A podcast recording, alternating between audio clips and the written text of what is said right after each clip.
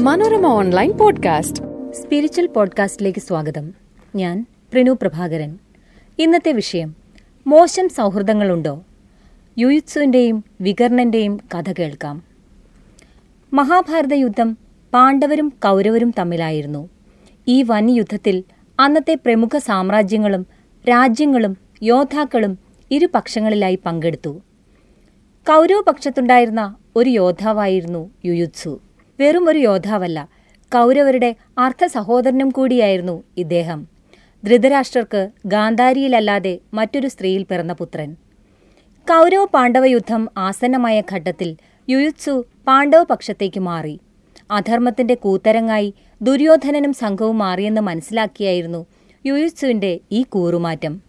കൗരവ സഹോദരന്മാരിൽ ഒരാളും ദുര്യോധനനും ദുശാസനനും കഴിഞ്ഞാൽ മൂന്നാമനുമായിരുന്നു വികർണൻ. അതീവ ധർമ്മിഷ്ഠനായ വികർണൻ പാഞ്ചാലിയുടെ വസ്ത്രാക്ഷേപത്തെ കഠിനമായി വിമർശിച്ചയാളും വേദിയിൽ അതിനെതിരെ ശബ്ദമുയർത്തിയ ആളുമായിരുന്നു. എന്നാൽ യുയുത്സുവിനെ പോലെ ചേരിമാറാൻ വികർണന് സാധിച്ചില്ല. തന്റെ ജ്യേഷ്ഠനോടുള്ള സ്നേഹവും വിധേയത്വവുമായിരുന്നു അതിന് കാരണം. യുദ്ധം പാണ്ഡവർ ജയിക്കുമെന്ന് ഉറപ്പായിട്ടും ന്യായം അവരുടെ ഭാഗത്താണെന്ന് ഉറപ്പുണ്ടായിരുന്നിട്ടും വികർണൻ കൗരവപ്പടയിൽ തന്നെ നിന്നു. ഭീഷ്മരെയും ദ്രോണരെയും പോലുള്ള ജ്ഞാനികളെപ്പോലെ തന്നെ. യുദ്ധത്തിൽ ഭീമന്റെ മുന്നേറ്റം തടയാനായാണ് വികർണൻ നിയോഗിക്കപ്പെടുന്നത്. ധർമ്മിഷ്ഠനായ വികർണനെ വധിക്കാൻ താൽപ്പര്യമില്ലെന്ന് ഭീമൻ പറയുന്നുമുണ്ട്. തിരിഞ്ഞു പോകാനും ആവശ്യപ്പെട്ടു. എന്നാൽ പടയിൽ തുടരുന്ന വികർണൻ ഒടുവിൽ ഭീമനാൽ കൊല്ലപ്പെടുകയായിരുന്നു. ഇതിനുശേഷം കണ്ണീർ വാർത്തുകൊണ്ട് വിലപിക്കുന്ന ഭീമനെയും മഹാഭാരതത്തിൽ കാണാം. സ്വഭാവം കൊണ്ട് നല്ലവരും മൂല്യങ്ങൾ കൊണ്ട് സമ്പന്നരുമായ രണ്ടു വ്യക്തികളുടെ കഥയാണിത്. എന്നാൽ ഇരുവരും തെരഞ്ഞെടുക്കുന്ന ചേരികൾ വിപരീത ധ്രുവങ്ങളിലുള്ളതാണ്. ഇതുതന്നെയാണ് ഏറ്റവും വലിയ വ്യത്യാസവും. സ്വയം നന്മയുള്ളവരായിട്ട് കാര്യമില്ല. മറിച്ച് നമ്മൾ സംസർഗത്തിനായി തെരഞ്ഞെടുക്കുന്ന ആളുകളും നല്ലവരായിരിക്കണമെന്ന് യുയുത്സുവിന്റെയും വികർണന്റെയും ഉദാഹരണങ്ങൾ കാട്ടിത്തരുന്നു. രാമായണത്തിലും ഇതേപോലെ കഥാപാത്രങ്ങളുണ്ട്.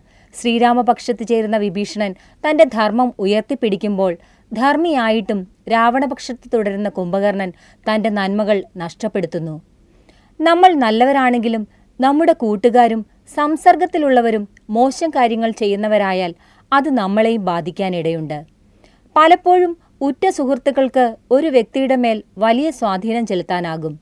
അതിനാൽ തന്നെ തെറ്റുകളിലേക്കും ആ വ്യക്തിയെ ആകർഷിച്ചു കൊണ്ടുപോകാൻ സുഹൃത്തുക്കൾക്ക് കഴിയും.